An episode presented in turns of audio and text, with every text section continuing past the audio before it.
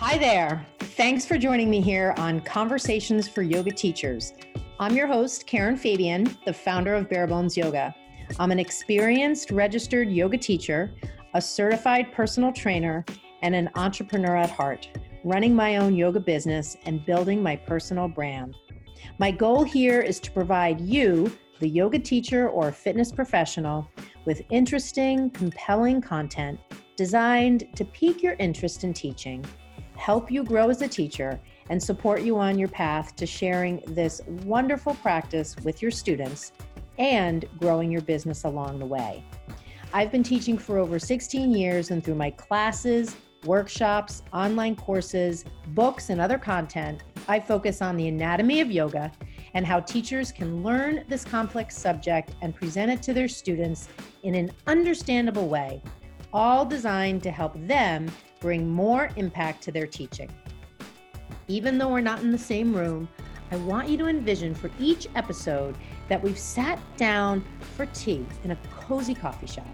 Some days we'll talk about technical teaching topics. Some days we might have a teacher friend join in on the conversation. And other days we'll face some of the personal challenges that definitely come up when we take on the journey of a yoga teacher, knowing that the more authentic we can be, the more we can impact others. For more information about my products and programs, and to contact me at any time, please visit my website at barebonesyoga.com. Let's get into today's episode. Hi, everybody. Welcome to Conversations for Yoga Teachers. I'm your host, Karen Fabian, and this is episode 51. First of all, I want to wish you all a happy new year. While I'm recording this on December 30th, and it's not quite yet the new year, by the time you hear it, it will be after January 1st. So I hope you had a wonderful holiday season. There is so much that's involved. Even if you do, like I did this year, a low key holiday, it's kind of nice to be done with them, right? It gives us a dedicated time to be grateful. And now we can move into the new year and just the energy that is all around that with a refreshed outlook for what's possible in the year ahead. So, first of all, I want to share with you a quick note that my 2020 retreat to Costa Rica is filling up, and I would love to have you join in. This is a six day experience in a beautiful resort in Costa Rica. It's in June, and I'll give you the dates. The dates are June 20th through 26th and the retreat center is the Bodhi Tree Yoga Resort. And this is a retreat experience that is really different from what you've experienced before if you're used to going to teacher trainings where you have literally no time for re- rest and relaxation. This is meant to be a travel experience, a wellness retreat, and a teacher training experience all wrapped up into one. And the way I'm going to do that is I'm going to give you ample time during the trip to do your own thing, to rest, to swim, to surf, to explore Costa Rica, to just hang out if that's really what your body is calling you to do.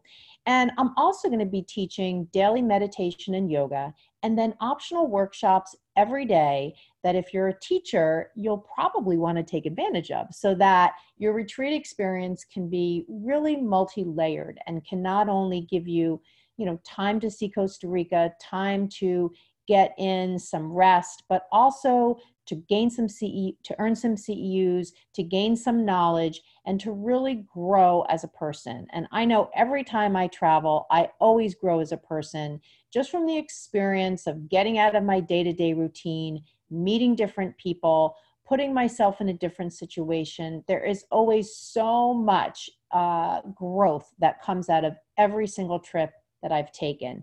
And I'm super expi- excited about this one because the retreat center is really, really nice. And I don't know about you, um, but I have definitely been in some, you know, different kinds of retreat centers where while I have had some great learning, sometimes the accommodations are not great. And again, those trips really were not about travel, they were really about uh, learning and so I wanted to do something again that's different, that gives people an opportunity to stay in a really nice place, to have time to do their own thing and also if you're a yoga teacher to learn. So there are only a few spots left, and I want to be sure that uh, from a mindset perspective, even though it's not until June, you recognize that you only have until March to sign up. And I can tell you that the people that have signed up already are super excited to already have travel booked in 2020. And this can be really nice to have something to look forward to uh, in, in the year when it's only January. So $500 is all you need to hold your spot. And then you'll have ample time to get the rest of the investment together. And so that's another advantage as well. It's a quick investment to hold your spot, and then you have time to plan for the rest. So all you need to do to find out more about that is go to my homepage, barebonesyoga.com, and right there on the homepage is the link to the retreat and you can check out all the details. Beautiful, beautiful pictures. So don't forget to take a moment and check that out. Now, I also want to let you know that if you're listening and you're not on my anatomy Facebook group or in that, I definitely want you to be in there too. It's a wonderful complement to this podcast because I'm always posting things about anatomy, different lessons, videos. I do a lot of Facebook Lives in there. So for that as well, just go to my homepage and you'll see the link for the Bare Bones Yoga Anatomy Work Group. And you can click the link to join. And then it's a great way to use Facebook for a little bit of education and um, just some fun stuff about anatomy. Now, I love, love to hear from people when they're listening to the podcast. So if you're listening on your iPhone or your Android device, just take a picture of you listening not of you personally but you can just take a picture of the the screenshot of the podcast on your phone and then tag me in instagram bare bones yoga and i'll include you in the next podcast just to shout out to you uh, any comments you have about it, you can leave a review. I love to just hear from people what they're thinking uh, about particular episodes. So if you can and you'd like to, just send me a fun note, send me a fun screenshot, or maybe a fun comment on social media about what you think about this latest episode. So I want you to think here um, for a moment about when you, I'm going to kind of transition here uh, to the topic. I want you to think about when you made a commitment to yourself to do something and you followed through. So let's say you went to bed at night and you had a commitment to yourself to go take a yoga class in the morning, and then you went and took that yoga class. How did that make you feel? Right? Not only just that you set the intention to do it, but that you did it, right? What about when you made a promise to yourself to do something and you didn't do it? So let's say you um, really didn't want to use your credit card for a particular purchase, but you saw something and you impulsively purchased it. How did that make you feel? Right. So that's just something to kind of think about.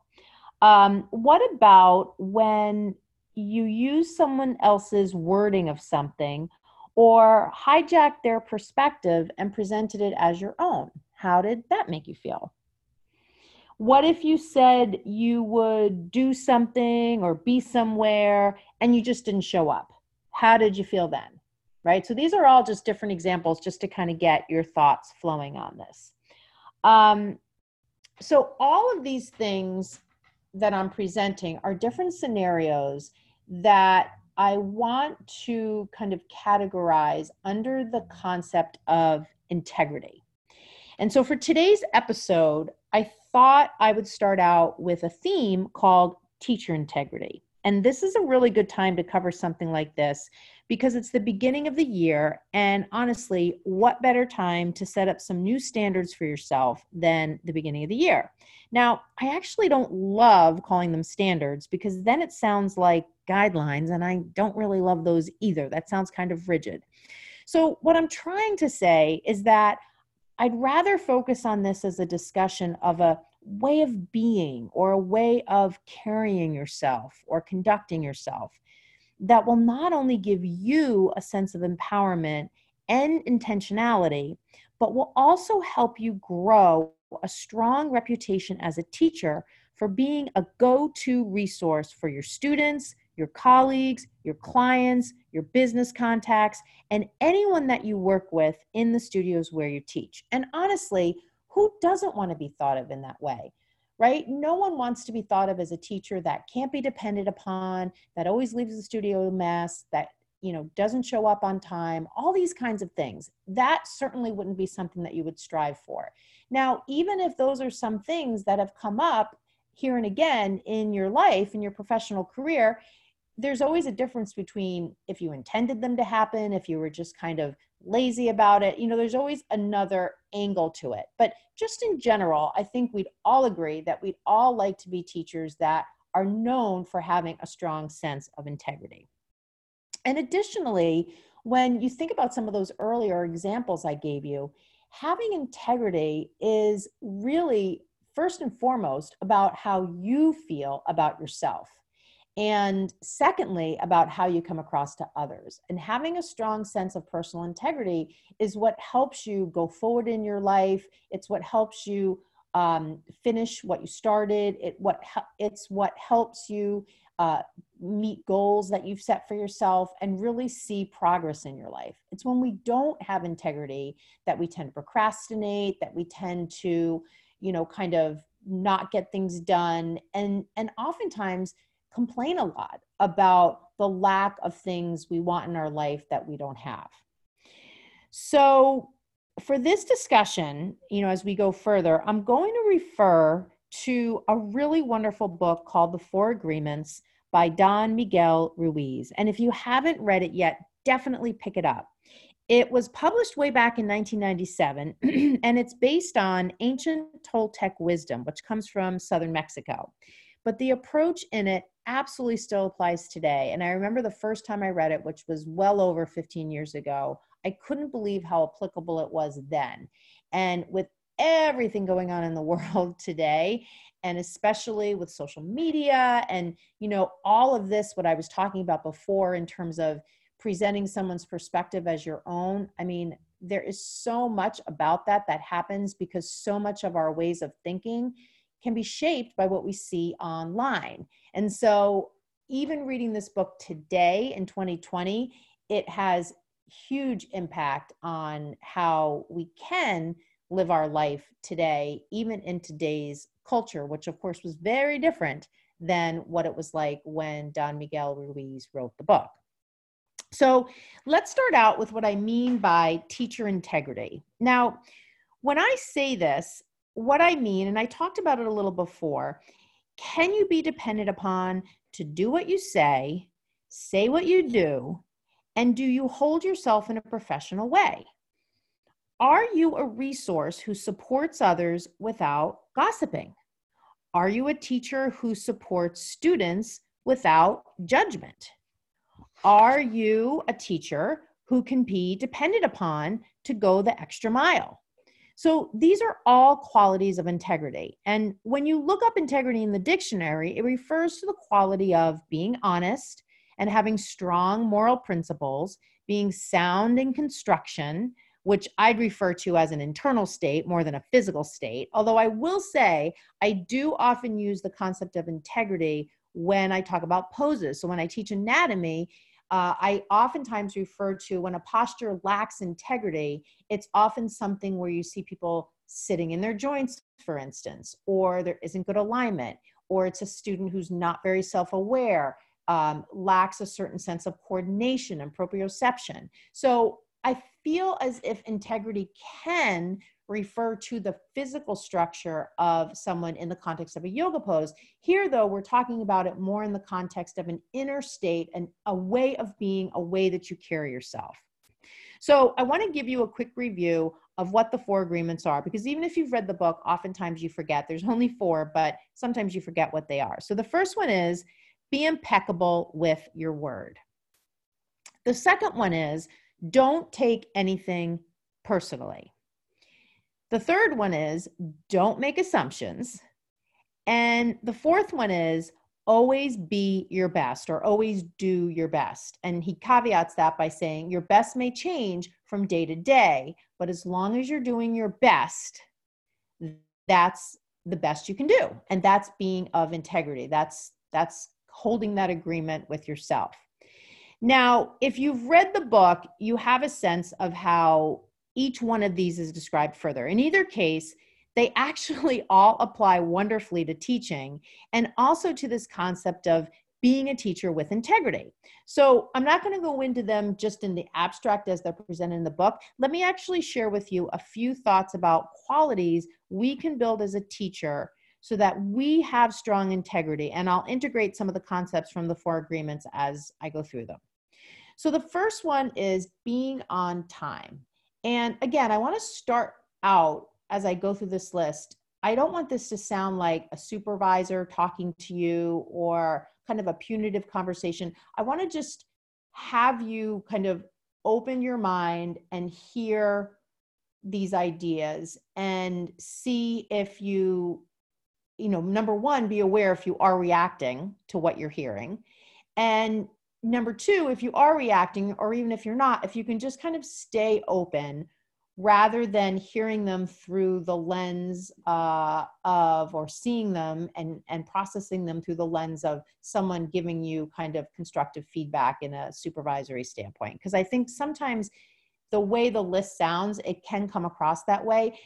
I want you to focus on this from the perspective of building integrity almost like a muscle right like building it as a way of being that is a muscle that you need to develop just like you would develop any other muscle in your body. So, this first one being on time, right? So, being on time means being on time for whatever it is you're doing, respecting the time of people there, uh, anyone you work with, um, giving yourself lead time so that when you arrive, you have time to get yourself set up to do what you're going to do, which in the context, I mean, these are all, I'm presenting them to you in the context of teaching yoga.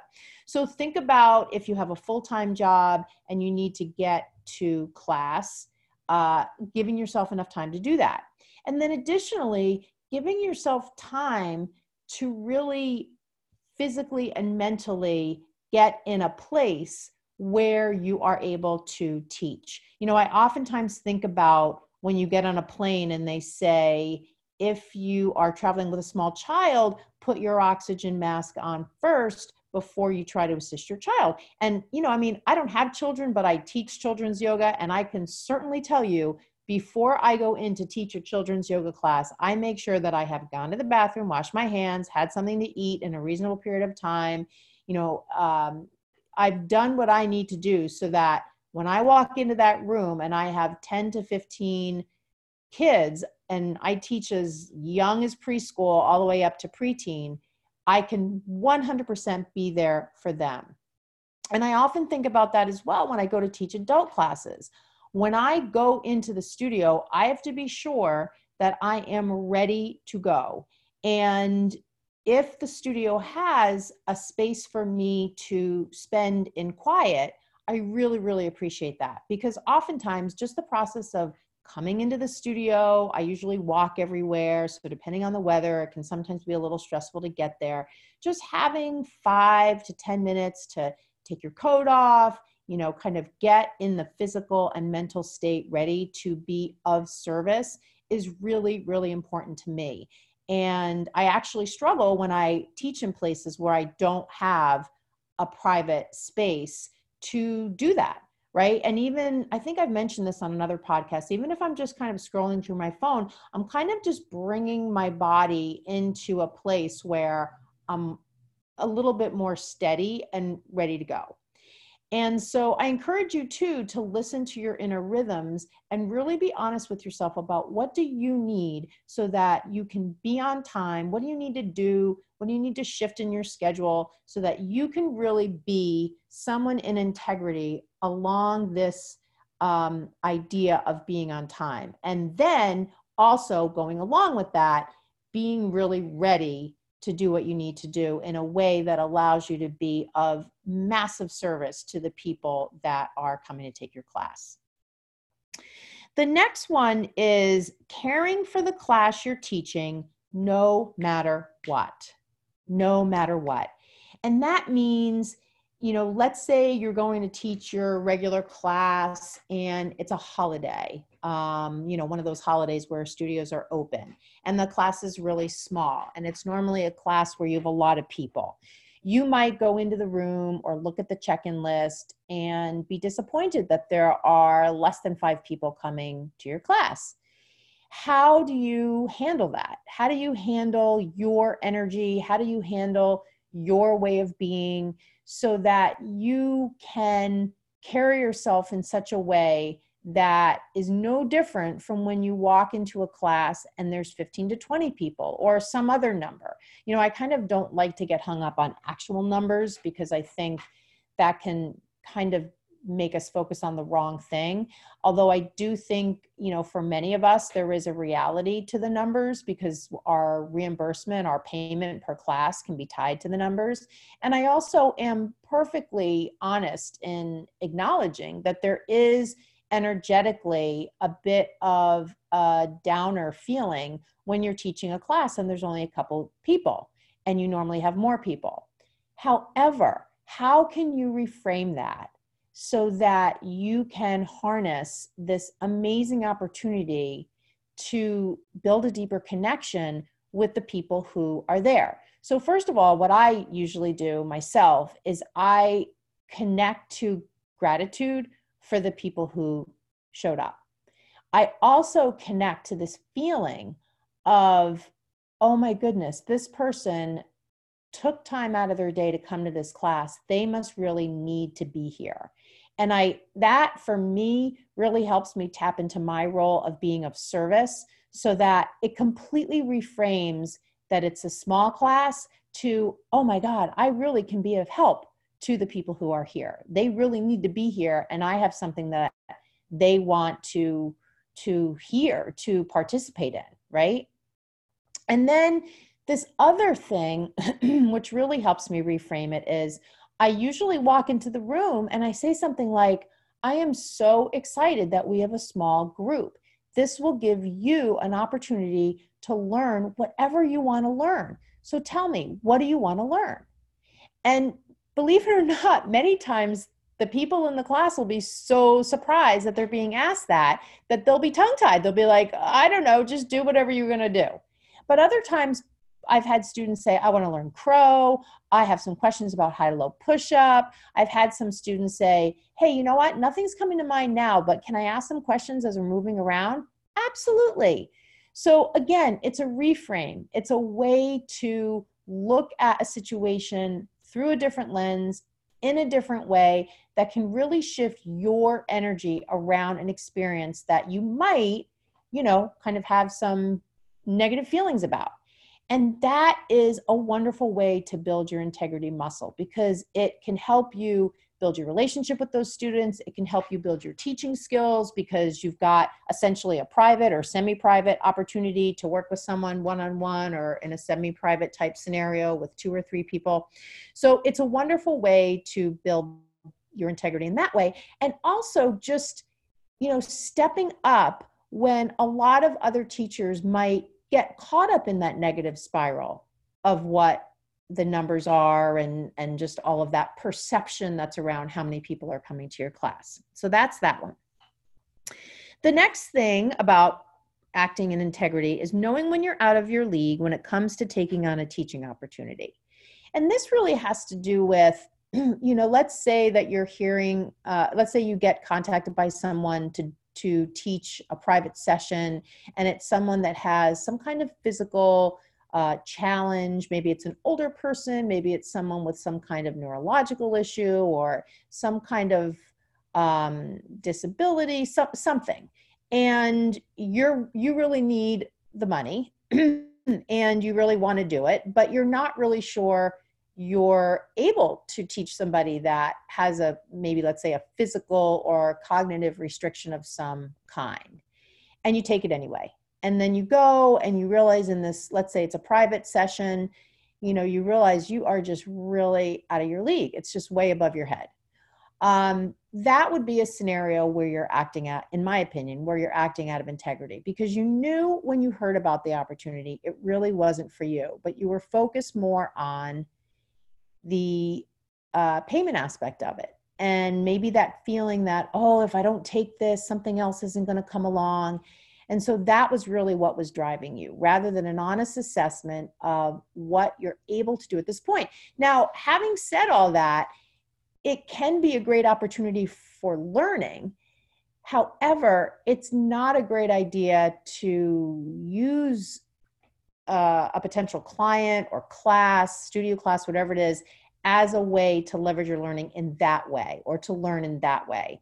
You know, certainly in the context of teaching group classes, we're all learning as we're doing. We're building our experience because we are teaching. I think you kind of know what I mean here, right? I don't want to kind of totally have to break it down. I think you kind of get what I'm saying. I'm making the distinction between, and especially if it's a one on one situation, it's just you and that person. There really is no buffer. You have to be able to step up and do what it is you're presenting yourself as able able to do. So what this really just means is you're going to make an honest evaluation of your skill set uh, and whatever opportunities you hear about. And if you feel there's a gap, but yet you still want to do it, even if you decline, it's a great opportunity for you to go out and seek the information you need in order to fill that gap. So the next time something comes up in that area, you'll have the skills necessary to take it on. Okay, so the next one is having a strong sense of ownership for your class. so I remember um, recently in my last session with some teachers that were part of a teacher training, one of the teachers asked me about um, she said something along the lines of i hear that it's really hard to find work when you graduate from teacher training you know can you tell me if that's true and so i got into a little bit of a discussion about just the numbers right the numbers of yoga teachers versus the number of classes and just that my perception of the dynamic is that once you get a class as a teacher you really work to keep that class because you know that if you don't keep that class, there probably are quite a few yoga teachers who are available to teach that that would take that regular slot if you're unable to do it. And so I think that is definitely, at least here in the Boston area, part of the dynamic of or the landscape of the teaching industry, the yoga teaching industry.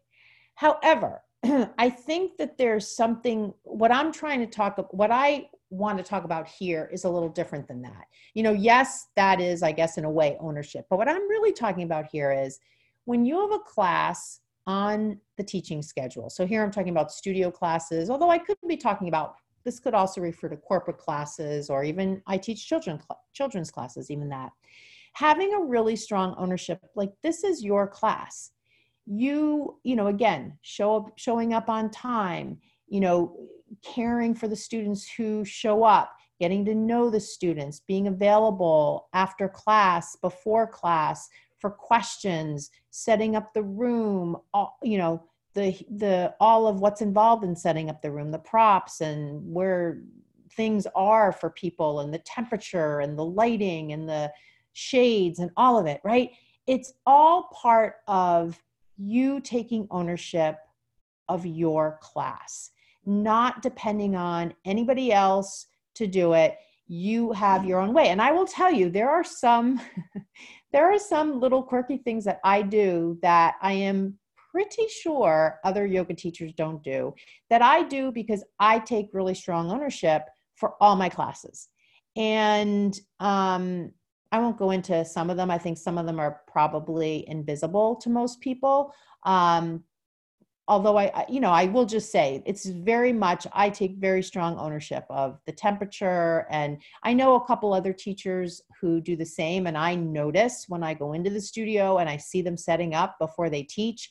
And I, I notice things that are different from me. And I really like that because I think that that shows a high level of commitment and ownership of class in a way like let's make the analogy to you're having people over for dinner and you these are really good friends and you're setting up the the house and the dinner table and you're preparing the food and you're you're setting the table it's the same thing right it's the same thing people are coming to take your class you it's your class on the schedule having an ownership for that class shows a high degree of care for the people who are coming to take. it.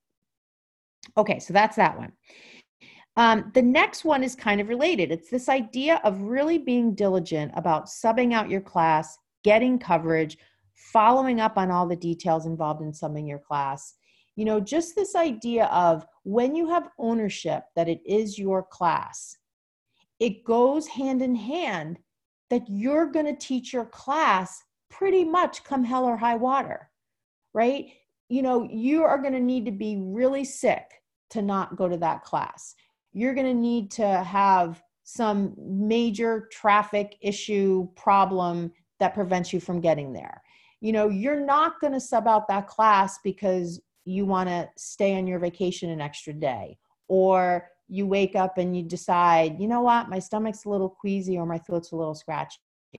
I'm not saying go teach your class when you're sick, but I'm saying only you really know when you're truly too sick to teach and in my estimation, there are probably many teachers who don't show up to teach their class who probably are okay to teach their class or who probably have, you know, reasons that they've given that really aren't reasons that would prevent them from teaching the class. They just don't want to teach the class. And when I talk about having ownership of your class, that's what goes part and parcel with that right? And again i really i'm kind of getting the ick as i'm listening to myself. I really don't want this to come across like a supervisory thing.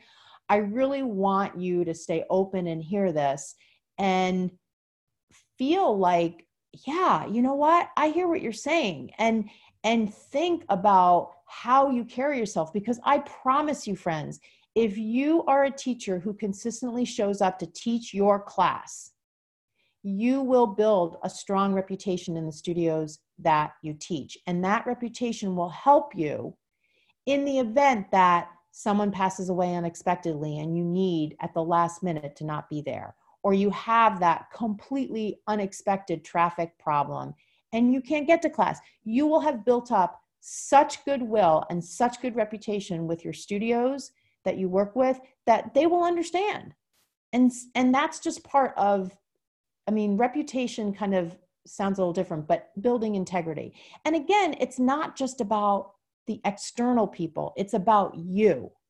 Because I know that if I could have gone to teach my class and just kind of was like, eh, I'd rather stay skiing, or eh, I just don't really feel like it, I would feel like crap. And I wouldn't really be able to look at myself in the mirror the next day and not know that I hadn't given up on those people that came to teach that, came to take that class. So it's really all of this stuff that I'm talking about is really about you. But the really cool thing is when you build this muscle and it becomes second nature, as a result, you build a strong reputation. You get known to be someone who can be depended upon. And that helps you grow as a teacher and grow your business. So it has absolute direct impact on the opportunities you get, the growing of your classes, all of it. So it's not just about the showing up in the in the in the moment. And then all the other things, I just want to say all the other things about the communication. So you get the sub and then you got to get back to the studio and tell them who's covering and be timely about it. And, you know, and then when you're getting requests from people, hey, can someone cover? Getting back to them on time, all of that stuff right? Because you don't want to be the person who asks for a sub and no and there's radio silence. You want to be the person who responds right away whether or not you can do it so that when you need to ask the same thing happens for you. Um, the next one is taking responsibility for your own ongoing learning and being open to ways of learning that are outside the traditional path. This is a big one because once you graduate from your 200 hour training, it's really kind of you're out there. And this is one of my um, concerns about the yoga industry is that you know the industry is really good in cropping up tons and tons of 200 hour training but it's not super great with supporting teachers once they are teaching and that's really where it all starts to come together you can sit in a room for six months and learn about teaching but until you get out there and start doing it you're really not going to realize what kind of gaps you have. And when you start teaching and building that experience, which is so important, you're going to start to realize the things that you didn't retain and the things that you just don't know. And it's really on you as a teacher to build your own learning path. And more and more these days, I, I really, you know, and this, a lot of it comes from how I look at the yoga industry, I think differently from a lot of people, in that I'm really looking at it through the lens of it's just one way to receive information that you need as a yoga teacher. There is um, a strong push to kind of stay within the confines of the Yoga Alliance process, but that's not the only way that you can learn. And in fact, staying in those confines oftentimes limits teachers to other ways of learning and other avenues and other resources that might actually be better for them. Um, but oftentimes, you know, whether it's how we, you know, kind of went through our elementary school education to our college education, you know, we're kind of groomed in this way to follow the path, to go the way everybody else is going when it comes to learning. And the really cool thing right now is that there are so many other ways to learn outside traditional learning paths. And part of my concern for, for yoga teachers is that everyone has kind of been so indoctrinated into going the way of 200 hour trainings, 300 hour trainings, 500 hour trainings. And, you know, in a lot of cases, teachers are still coming out of those trainings with huge knowledge gaps. And it's like, well, why is that? And, you know, again, that's probably a whole other conversation on a different episode, but I just want to bring that up so you start to really question where are you spending your dollars for education? What specific things do you hope to learn from a training you're going to? And what do you really need as a teacher to help you grow? And a lot of times it's not just looking at you know a particular agenda from a teacher training program and saying yeah some of that stuff looks like things i need to know. The other stuff not so much. Like that should not be how it is. It should be this absolutely is something that's going to help me grow. And so, along with that idea, just this overall idea of really being, I mean, I, I actually want to say relentless, really being relentless, relentless around your investment in your own learning. Because I promise you, if you want to build your impact as a teacher, you are going to need to be the person to build your own continuing education. No one is going to do that for you. Once you get your 200 hour, which right now is really what studios use as the stamp of approval to hire you, outside of that, it's really up to you. And being an integrity along this score really means that you're going to need to do what you need to do to fill in the gaps rather than going into your classes and just kind of flubbing it, right? Um, Okay, so the next one is taking responsibility. This kind of goes along with it. Taking responsibility for what you know and don't know versus saying that was how I was taught. Oh my god, this is this is one of the ones that really really irks me when I talk to a teacher and I it's in the context of a of a workshop I'm doing perhaps or a teacher training and this is someone who already has gone through a 200 hour training and we're talking about a particular approach to a posture, maybe alignment wise. And the person says, Well, this is just how I was taught, in answer to my question about why do you teach it that way? And this is such a deferential thing. It's basically saying, I don't really know why I teach it this way, other than someone just told me this and I'm just regurgitating it. That lacks any ownership on the part of the teacher who is teaching right? And so, yes, there absolutely is a passing on of knowledge from mentor to student. But in that exchange of information, there has to be ownership on the part of the student teacher to receive that information, to ask questions if they don't understand. And then as you continue to grow your experience, to think critically about how you've been taught and whether or not that really is serving you and serving the students that you're working with. I'll give you a perfect example. Um, I was taught to always start students in child's pose. The more I taught through the lens of anatomy, I decided for the most part, that didn't make sense to me from an anatomical or energetic perspective for most of the people coming to my classes because it put them in a hunched over position. And while it was grounding, it was internal rotation of the shoulders, hunching forward, weight on the upper body, i.e., shoulders, elbows, and wrists. And to me, that made absolutely no sense. I would much rather, keeping in mind that people are hunched over all the day anyway, start people on their back. Start people on their back, arms by their sides, palms supinated, open through the front line of the body, able to breathe with a tremendous amount more ease than if they're in child's pose. Now, does that mean I never start people in child's pose? No. But if someone were to ask me, hey, how come your classes generally start with people on the back and all these other classes I go to start with child's pose? I could say exactly what I just said to you before because I've integrated what I know and I've changed what I do based on my own approach. And this absolutely comes with experience. So I don't want you to hear this if you're just starting your teaching journey and feel like you have to change everything that you were taught. What I'm saying is don't abdicate responsibility for what you're teaching to whoever taught you. Even if at this point in your career, that's all you know is what you were taught, that's still okay. Make sure that you're presenting things that you absolutely know why you're presenting them and you have at least for right now, a reason for doing it. And just in general, take ownership of what you're doing so that you never come across as someone who's just doing what someone else taught them. I mean, that's obvious. We all know whether we're learning violin or learning how to teach yoga, we learn from somebody else, right? We learn from somebody with more experience than us.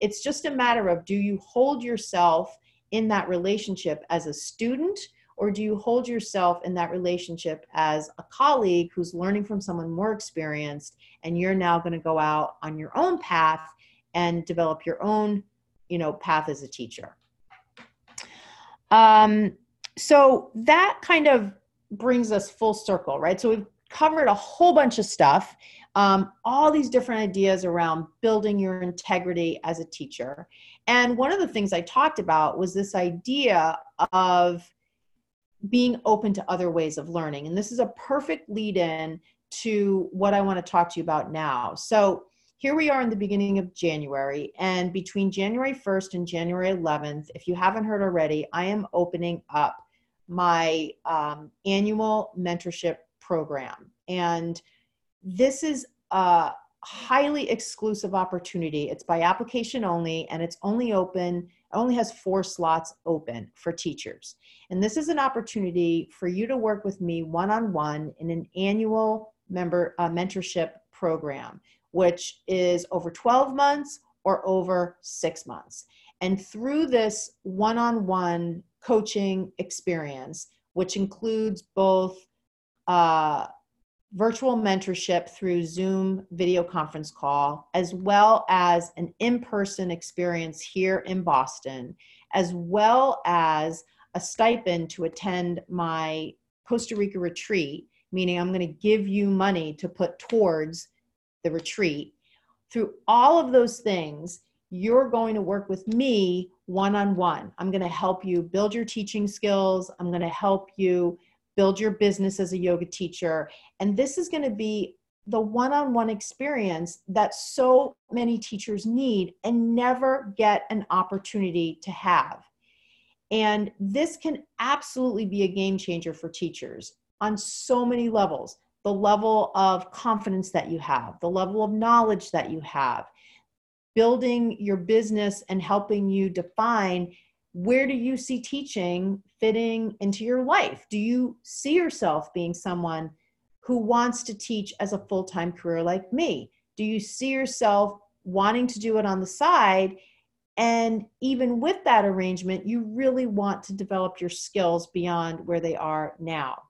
So there's a lot to this. And, you know, this if this is the first time you're hearing this, you may be like, oh my God, I can't even imagine what would be involved. So I want to let you know that I've written out a one page invitation or outline of the program. And so I'm going to include the link to that uh, on this episode. And if for whatever reason you're walking around and you don't, you know, you don't have time or, you know, but you are interested, just send me a DM or go on Instagram and send me a DM on Instagram, Bare Bones Yoga, or just send me an email, Karen at barebonesyoga.com, and I'll send you the link for the description, the program description.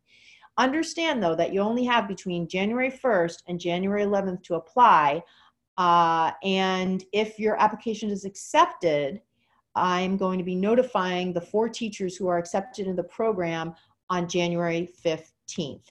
It's a yearly program, or if you want to do the mini mentorship, it's six months.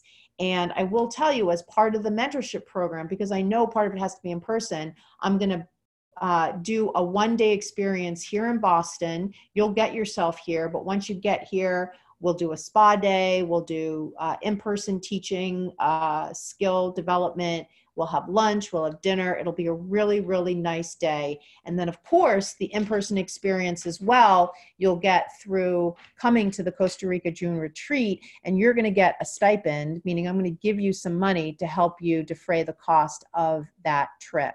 So, this is really, really a game changer. And then, additionally, I'm also going to give you my entire 10 module course, online course, uh, as part of a bonus uh, for this for enrolling in this mentorship program. So this is really a comprehensive program filled with a lot of things you're getting uh, as bonuses that increases the value of of the program beyond what you're going to pay.